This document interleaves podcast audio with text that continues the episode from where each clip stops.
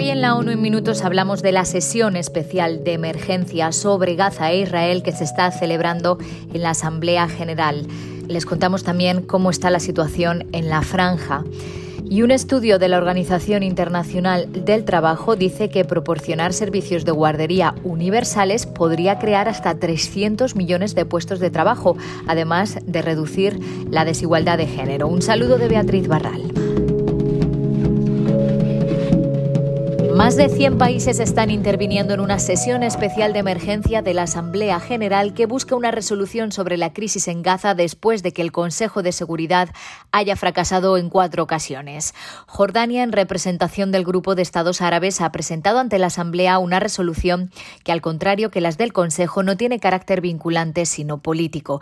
El texto pide un alto el fuego inmediato y que Israel deje sin efecto la orden de evacuación del norte de Gaza.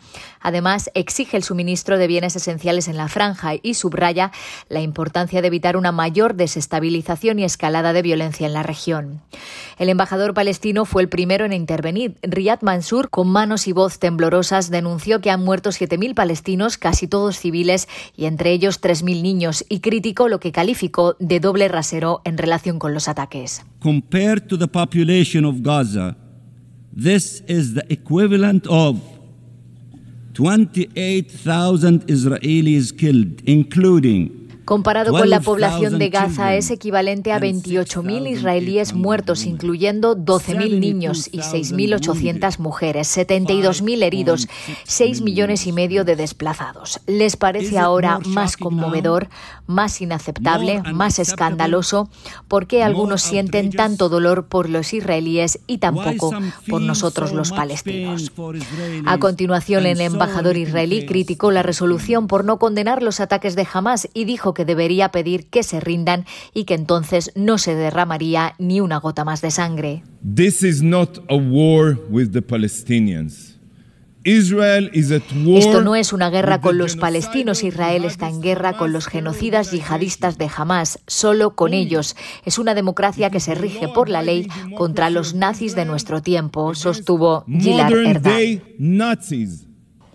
La crisis humanitaria y sanitaria en Gaza ha alcanzado proporciones catastróficas, advierte la Organización Mundial de la Salud, que asegura que es un imperativo que trasciende las fronteras políticas exigir un acceso sin obstáculos para suministrar ayuda.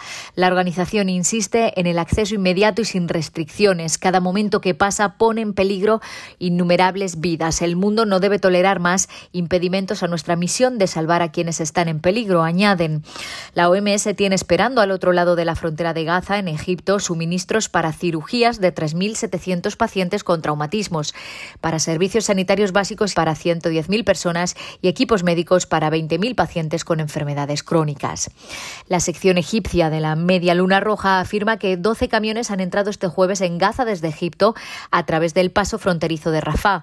Los camiones transportaban agua, alimentos y suministros médicos, pero no combustible. Desde el 21 de octubre se ha permitido la entrada en la franja de Gaza de un total de 74 camiones de ayuda, cuando se calcula que son necesarios más de 100 al día.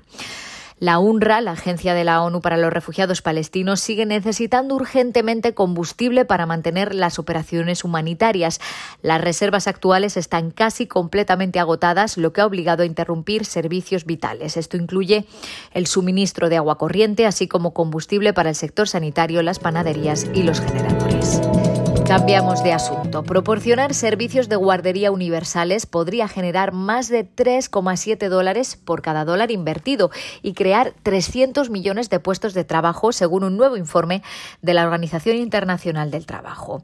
El estudio, que abarca 82 países, concluye que $1 estadounidense invertido en cerrar esta brecha en las políticas de atención a la infancia podría dar lugar a un aumento medio de $3,76 en el Producto Interior Bruto Mundial para 2030. También podría reducir la brecha mundial de género en los ingresos del 20% en 2019 al 8% en 2035 y aumentar el empleo de las mujeres a un promedio mundial del 56,5% en 2035 frente al 46,2% que había en 2019. Esta inversión también tiene el potencial de crear alrededor de 300 millones de puestos de trabajo, incluidos 96 millones de empleos directos en el cuidado de niños. Y el secretario general sigue de cerca los acontecimientos en Venezuela. Antonio Guterres hace un llamamiento a todas las autoridades para que garanticen la plena vigencia y respeto de los derechos políticos y electorales de sus ciudadanos. Hasta aquí las noticias más destacadas de las Naciones Unidas.